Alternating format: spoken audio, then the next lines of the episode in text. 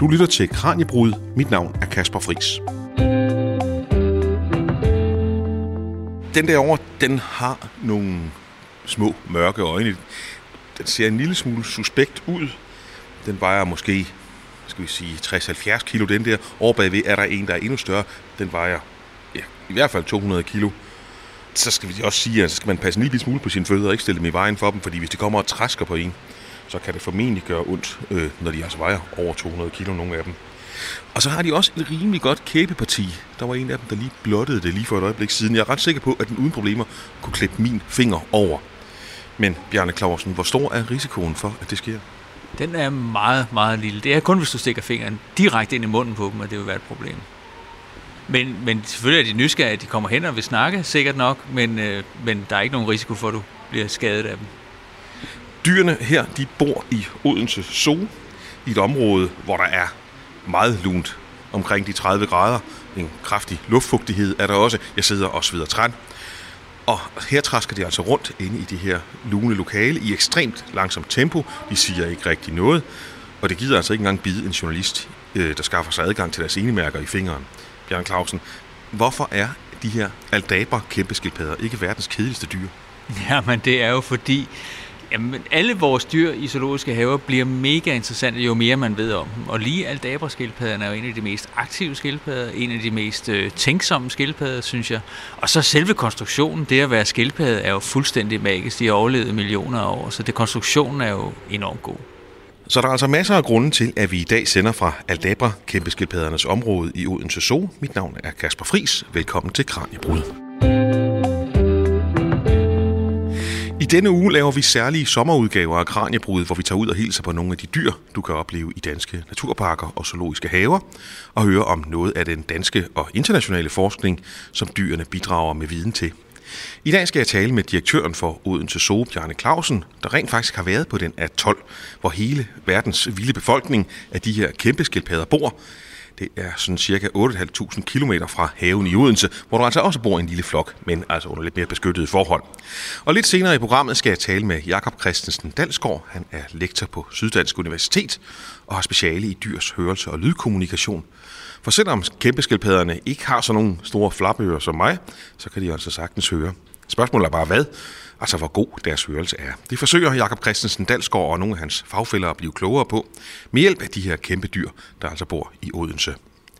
Men Bjarne Clausen, øh, hvor er det, de her kæmpe skildpadder, de bor i det fri? Hvad er det for et sted, den her atol?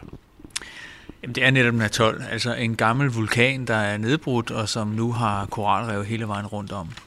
Det er en relativt stor atol. Der er et relativt pænt stort øh, landområde, og, og der lever skildpadderne så i, under nogle betingelser, som for os er, er særdeles hårde. Altså nu sagde du lige, der er 30 grader i det her hus, og det er der. Der er høj luftfugtighed lige nu, fordi vi nu er i den våde sæson. Øhm, og, og på Aldabra er der også en våd sæson, og så er der en meget, meget tør sæson, hvor det er sindssygt hårdt at være skildpadde i den periode. Så det er et miljø, der er meget svært at overleve i, men, øh, men som jeg også sagde, så er konstruktionen af skildpadder er jo enormt. Altså, de kan holde sig rigtig, rigtig meget. Og så har deres held jo været på Aldabra, at de har ligget uden for de internationale sejlruter, dengang man begyndte at spise kæmpe skildpadder på alle de andre øer. Så det er den eneste grund til, at de faktisk overlever endnu. Hvor ligger den her 12? Jamen, den ligger 700 km syd for Seychellerne i det Indiske Ocean. Så nærmest mellem Seychellerne og øh, Madagaskar. Ude midt i absolut ingenting. Der kommer ikke rigtig nogen skibe der? Der kommer simpelthen ingen skibe overhovedet. Det kræver en ganske særlig øh, organisering, hvis man skal besøge Aldabra-atollen. Og det der med, at der er et hårdt klima på aldabra det vil jeg altså godt skrive under på, fordi at sveden den drypper ned af mig. Den er lige på min næstip lige i øjeblikket. Og lige med der er der noget, noget på vej ned på mine briller, tror jeg også. Øh, og var det også sådan, da du var på Aldabra? Altså noget, noget der minder om det her? Ja, det var der. Det var der.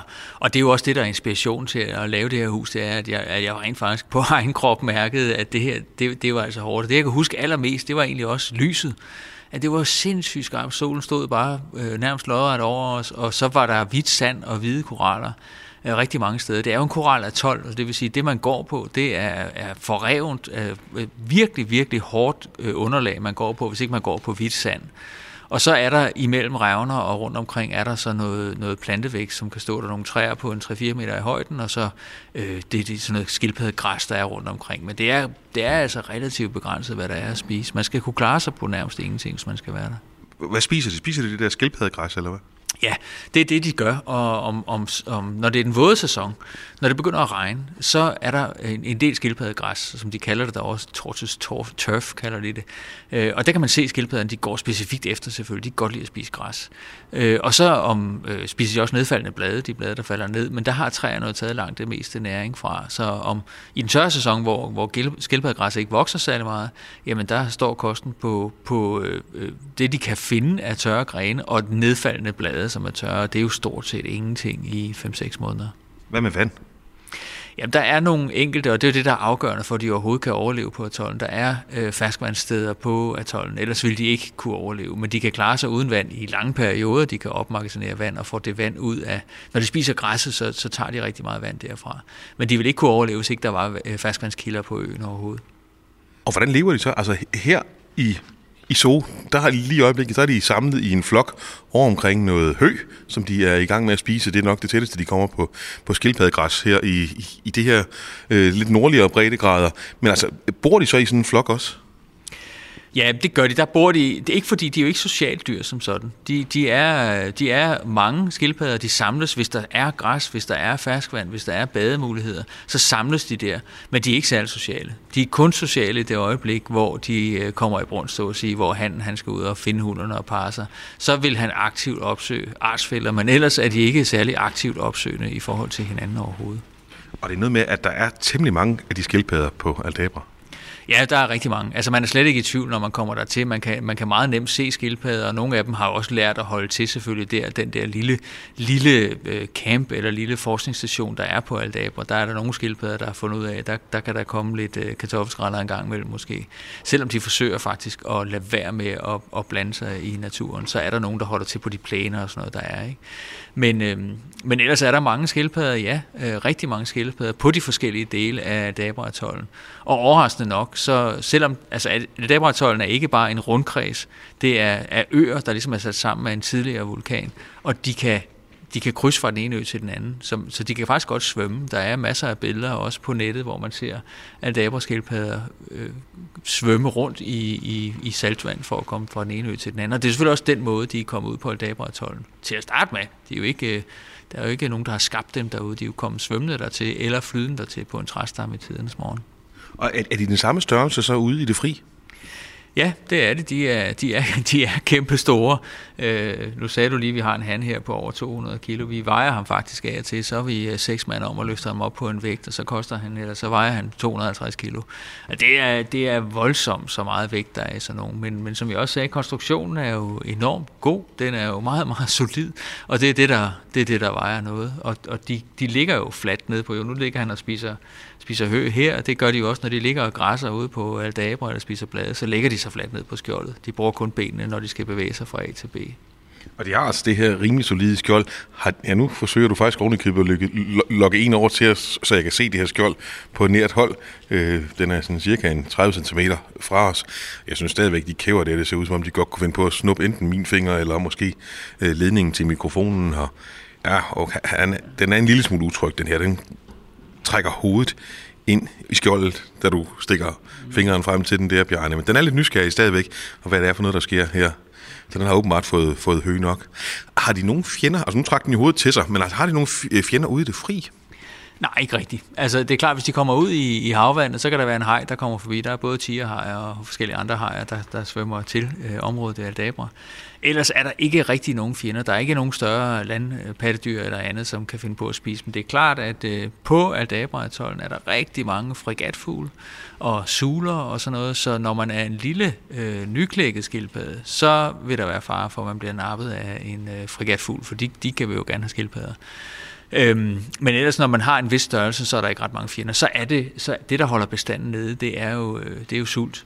Øh, og, og de betingelser, der er, som, som gør det. Og så selvfølgelig har det tidligere været, selvom de ligger uden for sejlruterne, så har der været skib forbi, som har fyldt lastrummet op med aldabra Det har været den største trussel, det er ikke. Altså for folk ønsker at spise dem?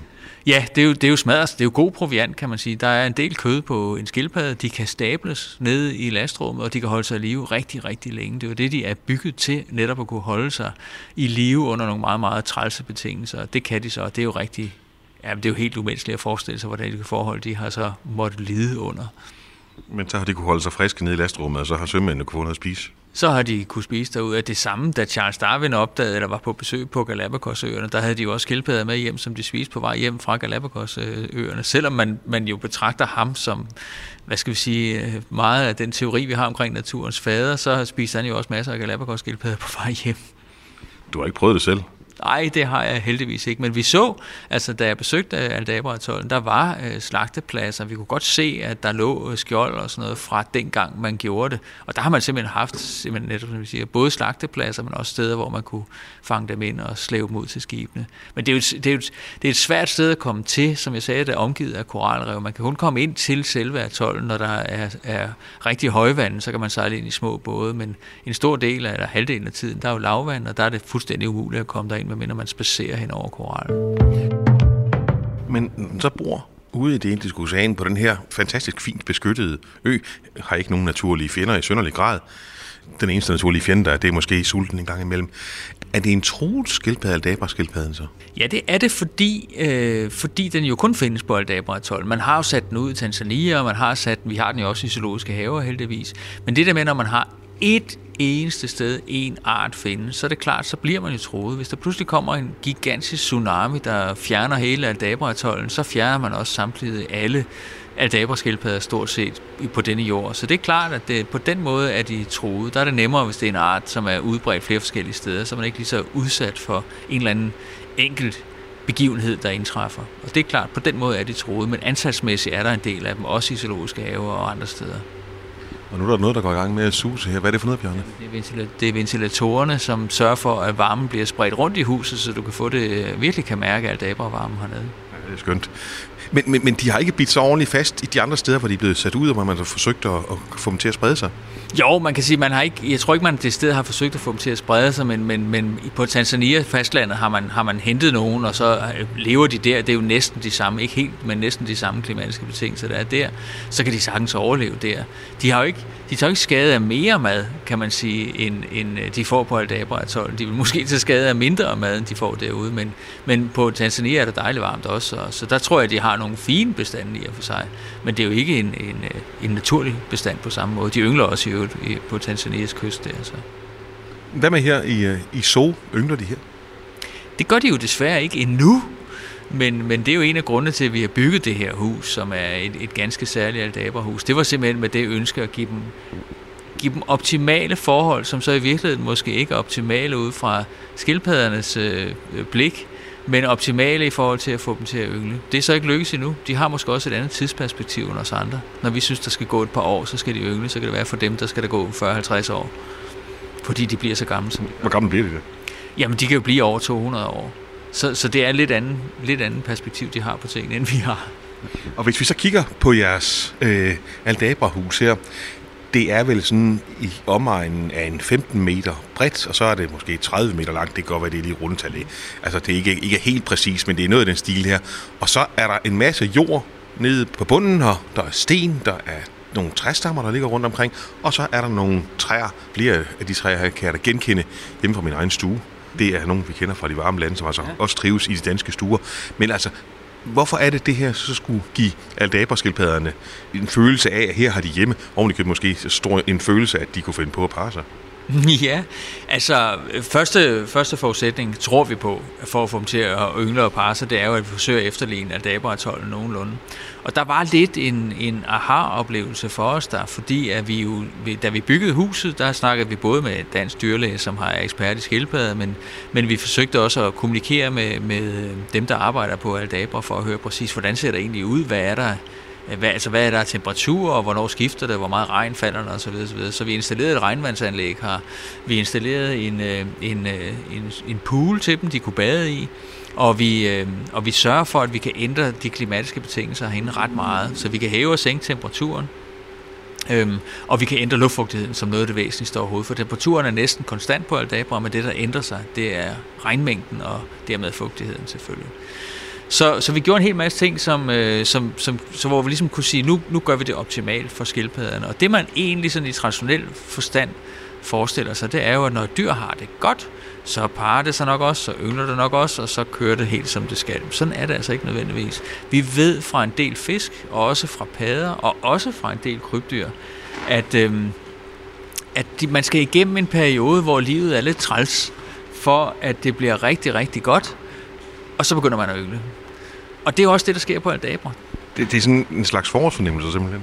Ja, det, det er det jo. Øh, og det er det samme, der sker nu, hvis vi, lige, hvis vi tager fiskenes verden for eksempel. Så kan man se piratfisk. Hvis man skal have dem til at yngle, så kan man ikke bare have dem i et akvarie, give dem masser af, af marsvin hver dag, så de har masser af, eller mætte hele dagen. Det går simpelthen ikke, så får man aldrig til at yngle. Man skal, man skal sulte dem, man skal sænke vandstanden i akvariet, man skal lave vandet helt mudret. De skal virkelig synes, det her det er da godt nok mega træls. Og lige pludselig, så bliver der skiftet vand hver dag. Masser af frisk vand, masser af foder. Pludselig så ser livet øh, godt og glad ud, og så får man lyst til at yngle. Og det er jo lidt det samme, vi håbede, der ville ske med aldaberskildpadderne her. Så vi besluttede os for, og det er jo helt uvandt, det man gør i zoologiske haver ellers, at sige, de skal simpelthen være sultne. De skal ikke sulte, men de skal være sultne. De skal tabe sig over en længere periode. De skal synes, det er faktisk lidt træls at være i Odense Zoologiske Have. Og så lige pludselig, så starter foråret, så starter regnvejret op fra, og så begynder de at få grøntsager igen. Så, så i tørkeperioden her, som var et halvt år, der sænker vi luftfugtigheden, vi fjerner vandet i poolen, og vi øh, giver dem kun hø. Og så havde vi sådan en intention om at sige, at de skal tabe sig 10% Vi vejer dem inden, vi vejer dem efter, så skal de tabe sig 10% Og så, øh, så tror vi på, når de så opdager, at himmeri starter igen, så starter ægproduktionen også, og så begynder handen også at parre dem. Men altså, som jeg sagde før, aldabraskildpadder er super tilpasset til at klare sig på næsten ingenting i rigtig lang tid. Så det, at vi gav dem hø ad libitum, det gjorde, at de tog på i løbet af vinteren også. Så, så det har været lidt sådan, øh, nå, øv. I virkeligheden så er hø selvfølgelig ikke øh, det, de skal have på lang sigt. Der er ikke nok mineraler og alt det, de har brug for i hø alene, men de tog altså på alligevel.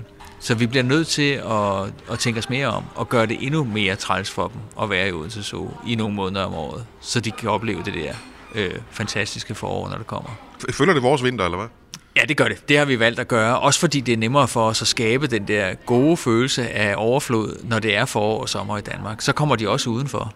Når vi er sikre på, at, at øh, hvad skal vi sige, nattetemperaturen er så høj, så de kan holde til det uden at blive forkølet, så lukker vi dem ud. Og det er alene fordi, at de er rigtig svære at få ind, hvis ikke de selv gider. Så, så det der med at løfte 250 kilo, når man er alene på lukkevagt som dyrepasser, den, den, det er altså rigtig svært. Vi har fundet ud af dog, at bladcelleri, det, er, det, det svarer altså nærmest til en, øh, en, hvad ved jeg, en guldråd for et andet dyr. Ikke? Det er det bedste, de kan forestille sig. Hvis man vifter, vifter foran næsen med en bladcelleri, så kommer de altså gående. Så det er lige før, vi har trænet dem til, at når der dufter af bladcelleri, så kommer de altså indenfor. Men vi kan sagtens risikere, at de bliver liggende udenfor, og derfor skal det være varmt nok om natten, til at vi er sikre på, at de, at de har det godt også om natten. Men når de kommer ud og spiser græs, så kan man næsten se, at de synes, at det er hæmmeri. Det synes de altså er rigtig, rigtig fedt, at komme ud og spise noget, noget helt frisk græs. Også selvom det ikke er skildpaddegræs? Også, ja, det bliver det så til i hvert fald. Også selvom det ikke er det rigtige skildpaddegræs for alt ved I, om de overhovedet er kønsmodne, de her dyr? Ja, det gør vi. Altså for det første, så øh, vi kan se vores han, som er, jo er klækket i 1959 i USA, øh, at han parer vores hunder. Det, hvor vi har været lidt øh, nervøse, eller det, hvor vi har været usikre, det er selvfølgelig på vores hunder. Har vores hunder så rent faktisk øh, follikler, der er aktive, producerer de æg? Er der noget for ham at befrugte overhovedet? Og der har vi haft en, øh, en dyrlæge inden, som kunne ultralydsscanne vores øh, skildpaddehunder. Det er selvfølgelig ikke særlig nemt nødvendigvis, for det kræver, at de kommer op og stå helt strakt ud, og så kan man jage den der ultralydsscanner ind imellem skjoldet og deres bagben, og så kan man være heldig, og, og hvis man ved, hvad man kigger efter, og, og se, om der er aktive follikler. Fordi man kan ikke komme til på anden måde. Så hvis hunderne siger, jeg har ikke lige lyst til at rejse mig op, så, så man kan ikke bare tage at hive benet ud på dem og jage den der op. Det, det gider de ikke at have. Men man kan godt få dem til at rejse op. Hvis man klør dem lidt på halsen, så vil de oftest rejse op. Det synes de er så rart, og så kan vi komme til at scanne dem. Og der har vi set nu her i år, at der er faktisk øh, aktive follikler. Om de er så aktive, så, så det der skal til, og om handen så rent faktisk parer dem nok, om der er, er noget i ham, at det kan også være, at det er der problemet er i virkeligheden. Det har vi ikke rigtig kunne undersøge endnu, men det vil selvfølgelig være næste skridt at, at sikre os, at vores han øh, bliver af, af 100% kønsmoden og rent faktisk leverer det, han skal levere. For, for det, at de, at, de, at de udøver akten, ja. det er simpelthen ikke nok. Altså, det skal ramme det rigtige tidspunkt måske, ligesom ja. hos mennesker nogle gange, ikke også? Ja. Og, og vi skal også vide, at han rent faktisk har en sædkvalitet, der, der duer til det her. Jamen lige nøjagtigt. Og der, der er jo enormt mange faktorer i det, som, som vi bliver nødt til at undersøge nærmere. Hvis nu de bare havde, hvis nu de bare havde gået hen i æglægningsområdet og havde lagt deres æg, og der var kommet unge ud af det, så ville vi aldrig nogensinde hverken ultralydsscanne eller, eller teste sædkvalitet eller noget som helst andet. Men det er klart, når nu det ikke er sket, og vi har haft huset her i nogle år, så, så, så, så må vi jo prøve at se, er der et problem, som er fysisk, som vi lige så godt kan få, få løst med det samme. Men, men han parer hunderne, og det er man overhovedet ikke i tvivl om, når det sker. Det er ret imponerende, hvad lyd, der kan komme ud af sådan en skildpadde, han, når han parer hunderne. Er der alene den ene han, eller er der andre hanner? Jeg kan ikke helt se forskel på dem, for at være helt ærlig. Og hvor mange er der i det hele taget? Ja, det er faktisk et godt spørgsmål. Jeg tænkte lige på, inden udsendelsen, så kunne jeg nok lige have undersøgt nærmere, hvor mange vi rent faktisk har. Det kan vi lige tage senere, hvis det er. Jeg tror, vi har øh, et par hanner under opvækst. Vi er sikre på, at ham her, han er gammel nok, fordi det er ham, der parer dem. Men jeg er faktisk lidt usikker på, om den anden store, vi havde, der, der ligger lige om bagved der, om det også er en han. Men man kender forskel på hanner og hunder ved at se på halelængden. Halen hos hannerne er, er længere, for det er den, han bruger til at indføre øh, sæden i hunderne. Og så er hannernes skjold, hvis man vender dem om eller kigger dem under maven, så er de buet indad, sådan så der ligesom er plads til, øh, at hundernes skjold at der er plads til det på undersiden af hans skjold, når han skal stå. Han står jo nærmest på bagbenene op af hundernes skjold, når han parer dem. Jeg kan godt forstå, at han siger alle de høje lyde, for det ser ikke særlig nemt ud. Det ser faktisk meget anstrengende ud, når man skal stå på bagbenene og veje 250 kilo. Og så samtidig, fordi han laver faktisk rytmiske bevægelser, øh, ligesom hos mennesker. Det er lidt sjovt at forestille sig, at det er det, der skal til, også hos en skildpadde, men det er faktisk det, der skal til. Er det ikke lykkedes for nogen som helst at, at få de her aldaber kæmpe skildpadder til at reproducere i, i, i fangenskab? Jo, det lykkedes i det sydlige USA, Øh, sikkert måske, fordi der har man nogle klimatiske betingelser, som også minder lidt om aldabra. Der er rigtig varmt, de kan komme ud en stor del af året og være udenfor, både for ultraviolet stråling og spise masser af, af græs.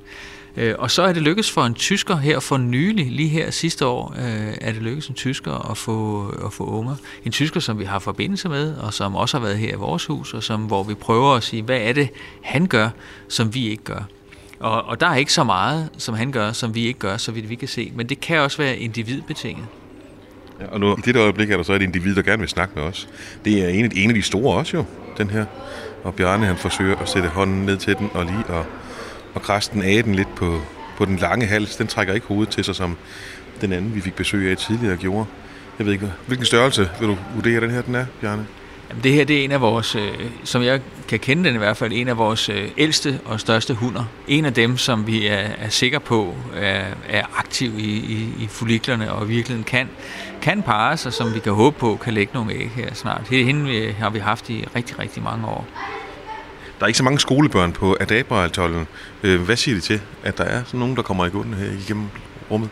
Jamen, de er jo enormt tilpasningsdygtige. De her har jo været i fangenskab i mange år. De kommer øh, fra netop, at de kan for eksempel komme fra Tanzania, hvor, hvor de er udsatte, og hvor de også yngler. Og der, vil man, der er det tilladt også at importere fra. Fra Aldabra-atollen er det selvfølgelig ikke tilladt at importere skildpadder fra, men andre steder er det. Øhm, så de har været vant til menneskelig kontakt helt fra de er, er nyklækket, det er der ingen tvivl om. Og det, at de har dem her, der vender de sig lynhurtigt til det. Ligesom alle vores andre dyr, der er det helt afgørende for dem. De ved, hvor er vores område, og hvor er menneskenes område. Så, så man kan se, at for mange af vores dyrs vedkommende, så, øh, så er de helt trygge ved, at der kommer masser af mennesker på en god dag, når vi har over 5.000 gæster i haven, så generer det dem overhovedet ikke, så længe de ved, at alle de 5.000 gæster, de bliver der, hvor de forventes at blive. Hvis vi begynder at lave om på den aftale, vi har mellem os og dyrene, så er det klart, så sker der ting og sager. Men nu ved de jo, at det her det er deres område. Og du er den jo så, altså tror du, den kan lide det? Jeg, jeg er slet ikke i tvivl om, at en skildpadde kan godt lide at blive kløet på halsen. Og det har vi da i hvert fald fundet ud af, at de godt kan lide. Og det er sådan, vi får dem op at stå, så vi kan ultralydsscanne dem. Hvis man klør dem lidt på halsen, så kommer de op at stå. Og det er jo selvfølgelig fordi, når man ikke har nogen, når man ikke har nogen hænder, så er det rigtig svært at komme til at klø sig. Hvis det nu klør lidt, så kan man gå hen til et træ, og man kan klø sig selv lidt og sådan noget. Men, men, øh, men vi kan tydeligt se, at de kan godt lide at blive kløet på halsen, særligt de steder, hvor de ikke selv kan komme til. Så hvis der er et menneske inden for rækkevidde, så er det lige så godt som et træ. Den kan sagtens finde på også at komme hen til vores gæster og stikke halsen op. Vi har selvfølgelig skrevet, med helst ikke røre ved dem. Det er mest af smittehensyn, både den ene og den anden vej, fordi vi vil ikke risikerer, at nogen bliver smittet med, med en eller anden ukendt skildpaddesygdom, eller for salmonella eller et eller andet andet. Men vi ønsker selvfølgelig heller ikke, at vores skildpadder skal blive smittet med et eller andet, hvis du nu har skildpadder derhjemme, som er syge og sådan noget. Så, så som udgangspunkt må man som, som gæst ikke røre ved vores skildpadder. Og nu er der altså en mere, der kommer her rundt omkring os. Selvom du har påstået, at de ikke bider særlig hårdt, Bjarne Clausen, så er jeg da ikke helt 100% tryg ved dem, for de er så halvstore. Nej, der er ingen tvivl om, hvis man stikker fingrene ind i munden på dem, så kan de bide sig deles hårdt, men, øh, men de er jo rene vegetarer. De spiser kun plantekost, øh, så, så der, burde ikke, der burde ikke være nogen risiko. Nu sagde du så, at når de parer sig, så kan de godt finde på at give lyd fra sig. Og vi har også hørt et par gange her undervejs, at de kommer med nogle, nogle, nogle, nogle Ja, der var en der. Ja. Kunne man lige høre en eller anden form for, ja. for grundelyd. Altså, taler de sammen, eller hvad? Nej, det tror jeg ikke, det tror jeg ikke de gør. Øh, men, men de har lyde, og det kan være overraskende for mange, at, at, at krybdyr på den måde har lyde. Man siger jo, at kæmpeskildpadderne her, både Aldabra og Galapagos, de har de største lyde, som noget krybdyr kan sige overhovedet overalt i, øh, i verden. Der er heller ingen tvivl om, at dengang dinosaurerne var her, der var masser af lyde også. Så når, øh, ikke fordi de siger ret meget, nu har vi hørt et par stønnelyde fra ham, og det er egentlig bare det, der bliver forstærket med 10 gange eller sådan noget, når de så, når de så parer sig. Så er det sådan nogle, nogle høje, kraftige stønnelyde, man hører heroverfra. Det kan man høre, selvom man står uden for huset. Når man står over i nærheden af girafhuset, så kan man høre, at nu er der vist gang i noget i, i skildpaddehuset. Ikke? Og det plejer altid at give årsag til nogle gode snakke blandt vores gæster, når det sker. Du sagde allerførst, at de er relativt intelligente. Altså, kommunikerer de med hinanden, tror du? Jamen det, det er jeg slet ikke i tvivl om, de gør. Øh, på et eller andet niveau, så kommunikerer de med hinanden. De knokler også rundt oven på hinanden. Lige før, der sad vi og kiggede på en skildpadde, der nærmest var kommet i klemme. Den er hang fuldstændig frit mellem to andre skildpadder. Øhm, så jeg tror, de kommunikerer, øhm, og, det, og det gør de bare ved at, at være der i og for sig. De skubber og mosler med hinanden, og så er det altså en af de mest det er en af de mest aktive skildpadder, man kan komme i nærheden af, i hvert fald vores erfaring med det. Hvis man har græske eller russiske landskildpadder, så kan man godt lære, at de, at de netop bevæger sig langsomt, og de, de ikke bevæger sig særlig meget. Der er de her, de knokler altså rundt. Og det kan sagtens have noget at gøre med der på aldabra Der skal man være aktiv, hvis man skal finde noget at spise. Det kommer altså ikke af sig selv. Man bliver nødt til at gå rundt og kigge efter, for det kan være, at det er 50 meter længere hen af, af koralryggen der. Så der må man rundt og kigge. Men lidt mere omkring aldabra-skildpaddernes kommunikation. Det skal vi høre mere om, fordi nu skal jeg til at snakke med Jakob Christensen Dalsgaard fra SDU, der er netop forsker i, hvor meget de her skildpadder de kan høre.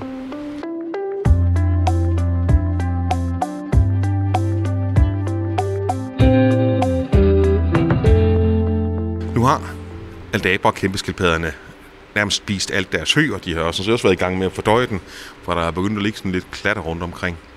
De ligger stadigvæk nogenlunde stille her i indhegningen i Odense Zoo. De siger heller ikke så forfærdeligt meget. Men selvom de ikke taler så højt, eller taler i det hele taget ret meget, så har de altså en eller anden form for hørelse. Det ved vi, fordi at der er danske forskere, der har været i gang med at bruge dem som forsøgsobjekter og undersøgt, hvor meget de egentlig kan høre. Jakob Christensen Dansgaard er lektor på Syddansk Universitet, og du forsker altså blandt andet i, i dyrs hørelse og lydkommunikation. Og tak fordi du kom ind i indhegningen til mig og skildpadderne.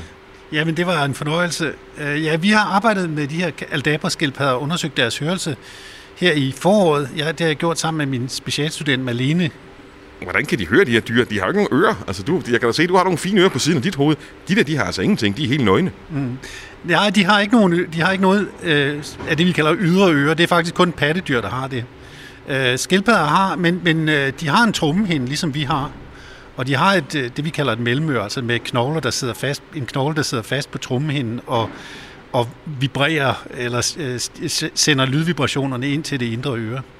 Altså, og kan lyden komme igennem deres ellers rimelig solide hud? Ja, det kan den godt. De er ikke helt så følsomme, som vi er jo, men, men øh, der kommer lyd igennem, og der, der kommer et, øh, vi kan måle et svar af dem inde i, i, fra, fra deres høre, hørelse, deres hørebane. Altså, er der fordele for sådan en dyr ved, at den ikke har et ydre øre? Ja, det kan der godt være. Altså, det ydre øre, det kan hænge fast i, i forskellige ting, og, og, og, øh, men, og det, det, det er kun rigtig godt, hvis man, hvis man hører høje frekvenser, ligesom pattedyr gør. Øh, det, det er ikke en særlig stor fordel for skildpadden, som, som hører ved ret lave frekvenser, at have et ydre øre. Og lige i øjeblikket er der altså en, der er ved at høre ved ret lave frekvenser øh, om bag ved dig. Den, den, den, den er ved at snuse til, til, til dig, Jacob. Jeg tror ikke, den har taget en mundfuld endnu. Din t-shirt er jo grøn, så den ligner en lille smule en bladcelleri. Ja, ja. De, de er meget glade for gult og rødt også. Uh, vi, vi, vi lavede nogle tidligere forsøg, hvor vi havde et forsøgsstativ, der var gult, og det, det var altså lidt for spændende, så vi var nødt til at dække det til, så at det ikke tiltrak skildpadderne. Men, men hvorfor er deres hørelse interessant? Jamen, vi er jo biologer, og som biolog, for biologer, der, der er dyr jo generelt interessant at, og, og, og, og få viden om dyr og, og deres hørelse. Øh, de er også interessante fra et, et udviklingsmæssigt, evolutionsmæssigt synspunkt, fordi skildpadder har udviklet hørelsen uafhængigt, en trommehindeøret uafhængigt af, af os.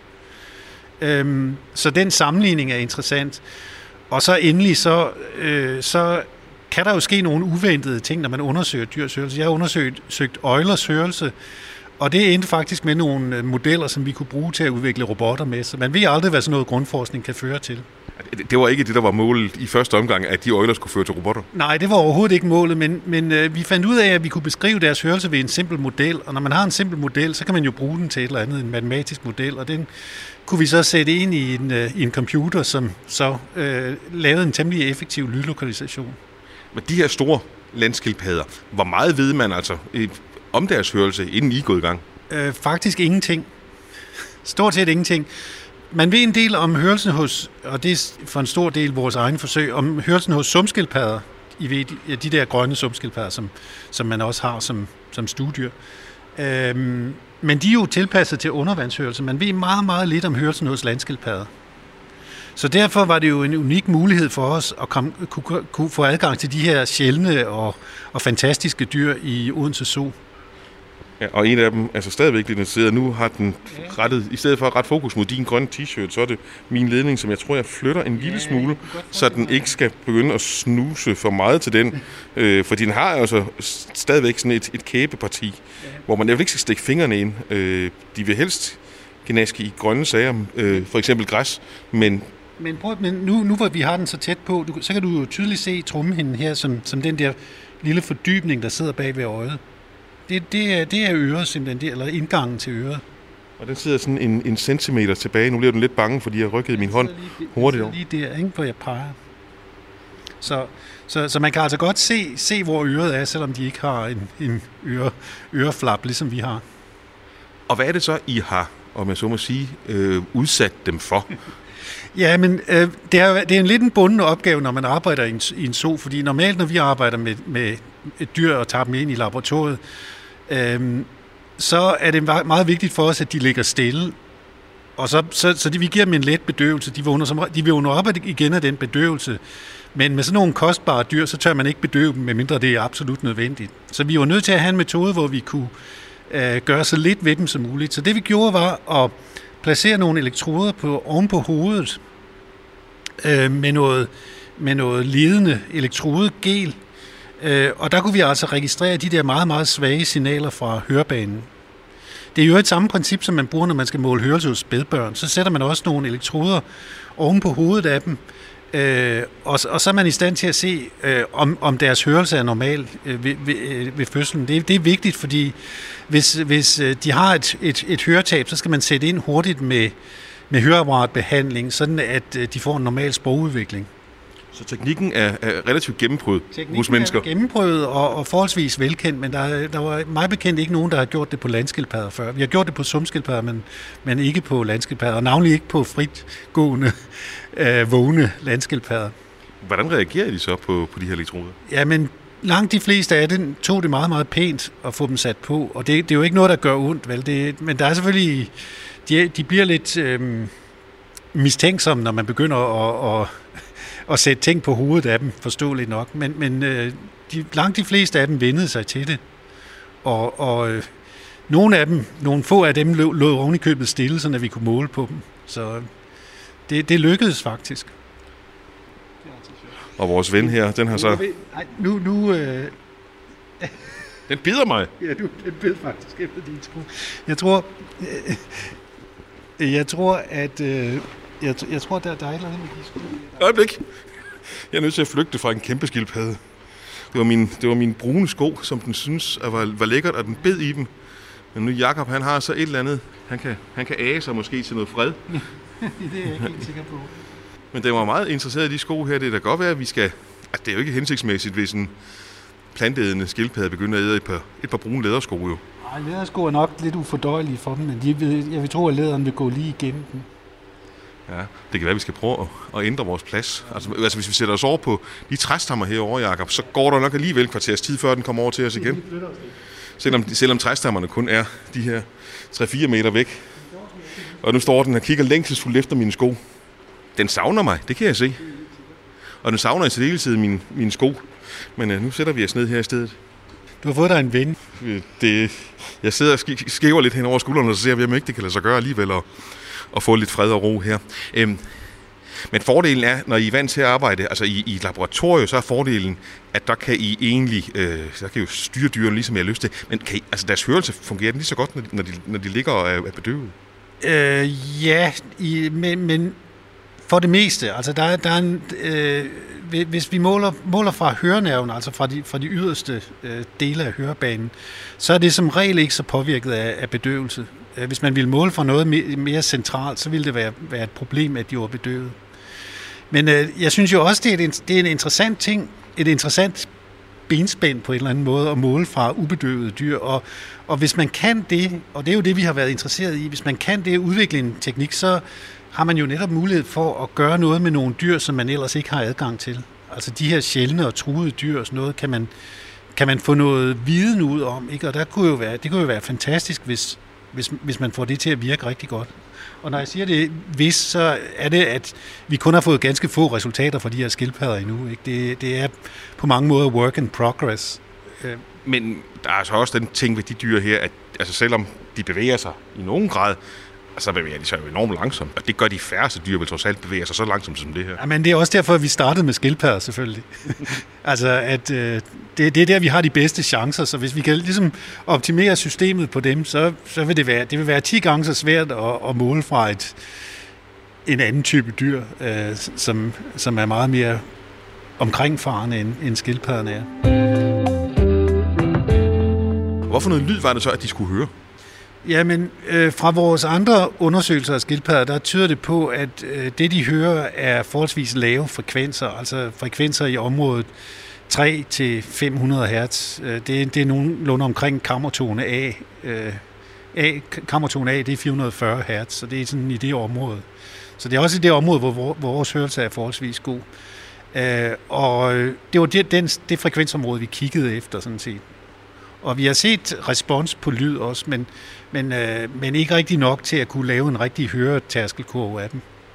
Høretaskelkue, hvor I, hvor I simpelthen kan følge, hvor meget, de kan lyde, øh, hvor meget de kan høre i de forskellige frekvensområder. Ja, lige præcis. Øh, det, det har vi ikke nok data på endnu, men, men vi, kunne se, vi kunne se respons på lyd fra, deres, fra vores målinger. Men lige for, at alle kan forstå det, også mig, hvor meget er det, vi kan høre? af- Altså det, du siger, det, vi kan også høre de der 300-500 hertz, men vi kan høre mere end det. Ja, ja, altså vores hørelse er bedst ved 2-4.000 hertz. Øh, det er der, hvor babygrådet ligger cirka. Det er derfor, det går gennem marv og ben. Og så falder den af, øh, afhængig af vores alder. Øh, så, så nogen som os to, vi hører til en 12-15.000 hertz, og, og unge mennesker, de hører til 20.000 hertz eller sådan noget cirka. Men hvilke slags kammertoner var det så, I sendte i deres retning? Vi sendte nogle, øh, nogle klikagtige lyde, altså sådan noget, der lyder sådan som... Eller sådan, og så, sendte, så prøvede vi med, med lavfrekvente toner, og målte så responset i, i, øh, i hørebanen på det. Og hvor meget lyd sender I i deres retning? Altså, er, det, er det meget kraftigt? Ja, men det var noget kraftigere, end det ville være hos os. Og der, hvor vi kunne se et respons af sådan cirka omkring øh, øh, 60 dB, og der er vi vores hørelse i sammenligning, den vil ligge om, i, i det her frekvensområde, vil ligge omkring 20 eller sådan noget. Så der skal lidt mere power til, før Ja. at de opfanger det. Og dB er en lidt vanskelig størrelse, men vi bruger den altid inden for høreforskel, men det er, det er en logaritmisk enhed. Så, så den der forskel på, på øh, 40 dB svarer til, at de er 100 gange mindre følsomme, cirka. Hvor fik I kliklydene og, og, og de der lavfrekvente lyde fra? Vi, sidder inde i det her fine anlæg, hvor der jo i forvejen brummer noget op i loftet. Det er en ventilator, der er i gang her. Men altså, det var jo så ikke den, I satte efter dem. Men altså, Nej, nej, hvor, nej. hvordan kom lyden så i deres retning? Jamen, den blev styret af en computer, så vi havde en højtaler med, øh, som blev styret af computeren, som lavede de her lyde, og så var den øh, synkroniseret med, med, øh, med op, optagelserne med, fra hørebanen. Øh, og det vil sige, at alt det, der er baggrundsstøj her, og der er selvfølgelig noget af det, det ligesom bliver, øh, bliver midlet ud under den, under den måling der.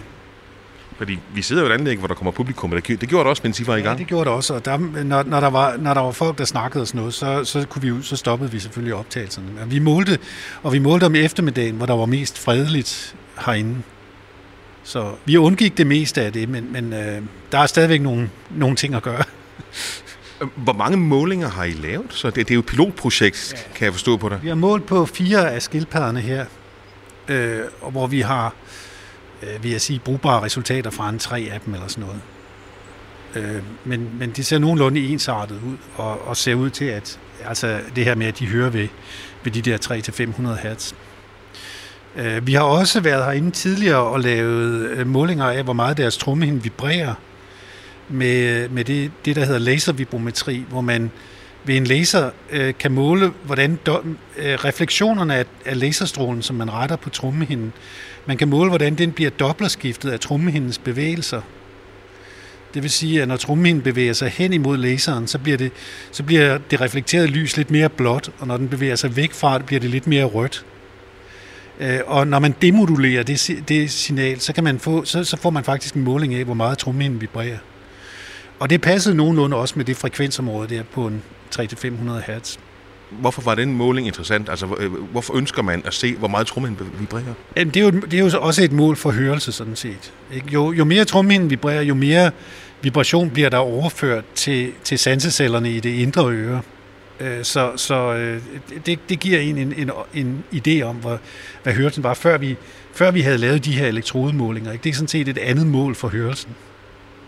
Men de her altså, brugbare i resultater, I så har fra, øh, fra tre af dyrene her, ja. altså det er der ud fra dem, I har kunne fastslå, at de hører i det her frekvensområde 3-500. Jo, øh, øh, det har været udgangspunktet for Malene øh, øh, øh, speciale, som, som øh, hun forsvarede her i, i juni. Øh, og, og, øh, men, men stadigvæk et, et, selvfølgelig et pilotforsøg, og det, det, det, der var interessant at se, var, om det overhovedet kunne lade sig gøre. Ikke? Nogle gange er man nødt til at se, om, om, om, om det overhovedet er, noget, der man kan gå videre med, eller ej. Ikke? Og det, det, det tyder det altså på, så vi er egentlig ret, øh, vi er ret glade for de resultater.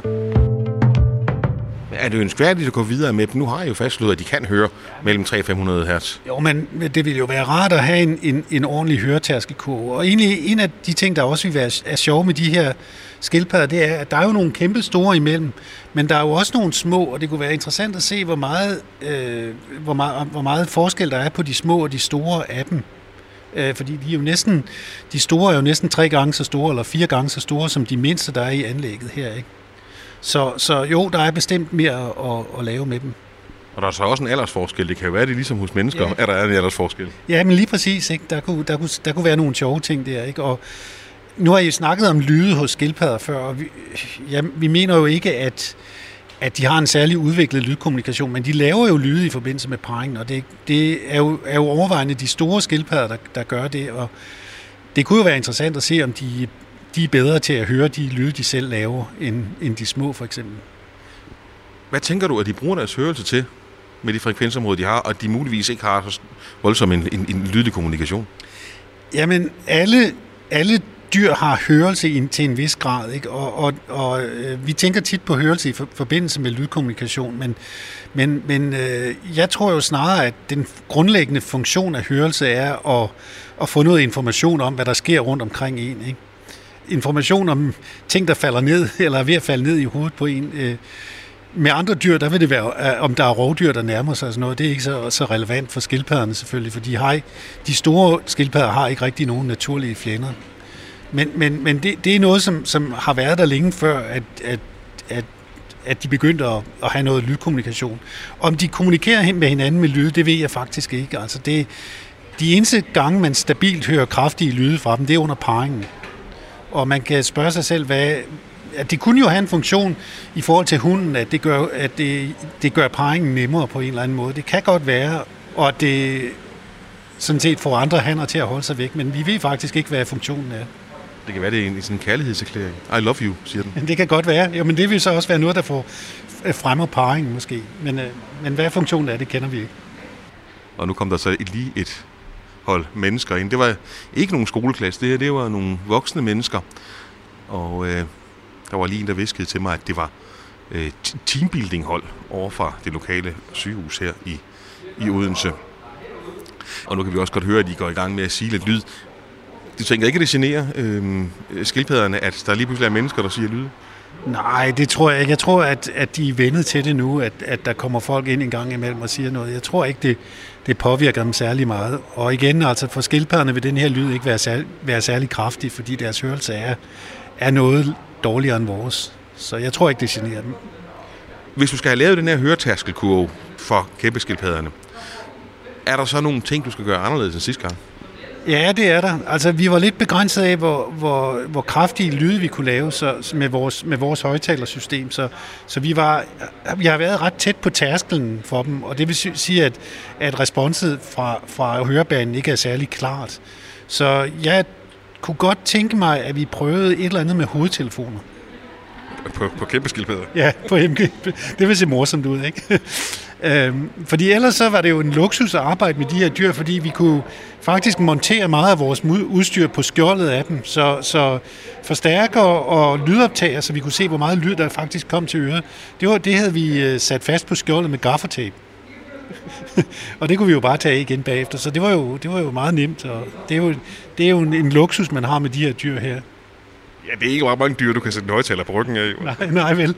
Nej, det var ikke højtaleren, det var, men det burde vi måske også have gjort, men det var, det var lyd, vi havde en lydoptager, så vi kunne måle, hvor meget lyd skildpadden fik, selvom den bevægede sig rundt i, i forhold til højtaleren.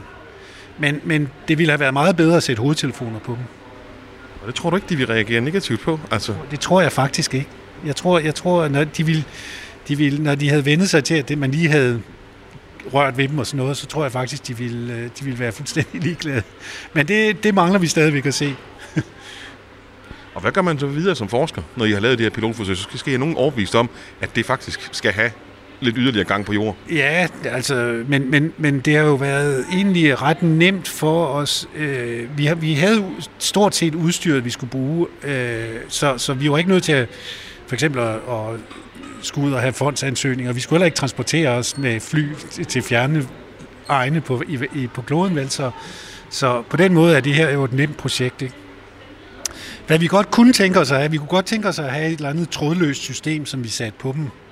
Sådan at vi, fordi vi var stadigvæk nødt til at have kabler til computeren og så videre, da vi målte. Ikke? Hvis vi havde haft et trådløst system, havde det været, øh, havde det været mere ideelt. Så kunne skildpadderne, og, og hovedtelefonerne, så kunne skildpadderne bevæge sig rundt, som de havde lyst til. Og når I så har det på plads, I får testet det, så kan det måske være, at der er andre dyr i zoologisk have, I skal til at kigge på. Ja, men det vil jo være super spændende, hvis man kunne gøre det her på andre dyr. Altså en ting, et dyr for eksempel, jeg kunne virkelig gerne ville kunne måle på, det var struse. Ikke? Øh, og, og, og der er også andre, men, men, men det, det vil være et godt stykke vanskeligere selvfølgelig, når, når det er sådan nogle dyr, det drejer sig om. Øh, og, og en af grundene til, at det er specielt vanskeligt, er, at det vi måler, det er jo de her ganske svage signaler fra hørebanen. Men musklerne i hovedet, de laver også kraftige signaler, og de er meget kraftigere end de der øh, signalerne fra høre, hørenervesystemet. Ikke? Så, så hvis de begynder at bevæge sig helt vildt og, og rokker på hovedet og, og ty, eller endnu værre tykker mad eller sådan noget, så kommer der nogle kæmpe signaler frem fra musklerne. Så, så der, er nogle, der er nogle ting, som, som gør det noget mere kompliceret, når man ikke har med bedøvede dyr at gøre. Men til gengæld er der så måske nogle, nogle endnu større perspektiver, siger du?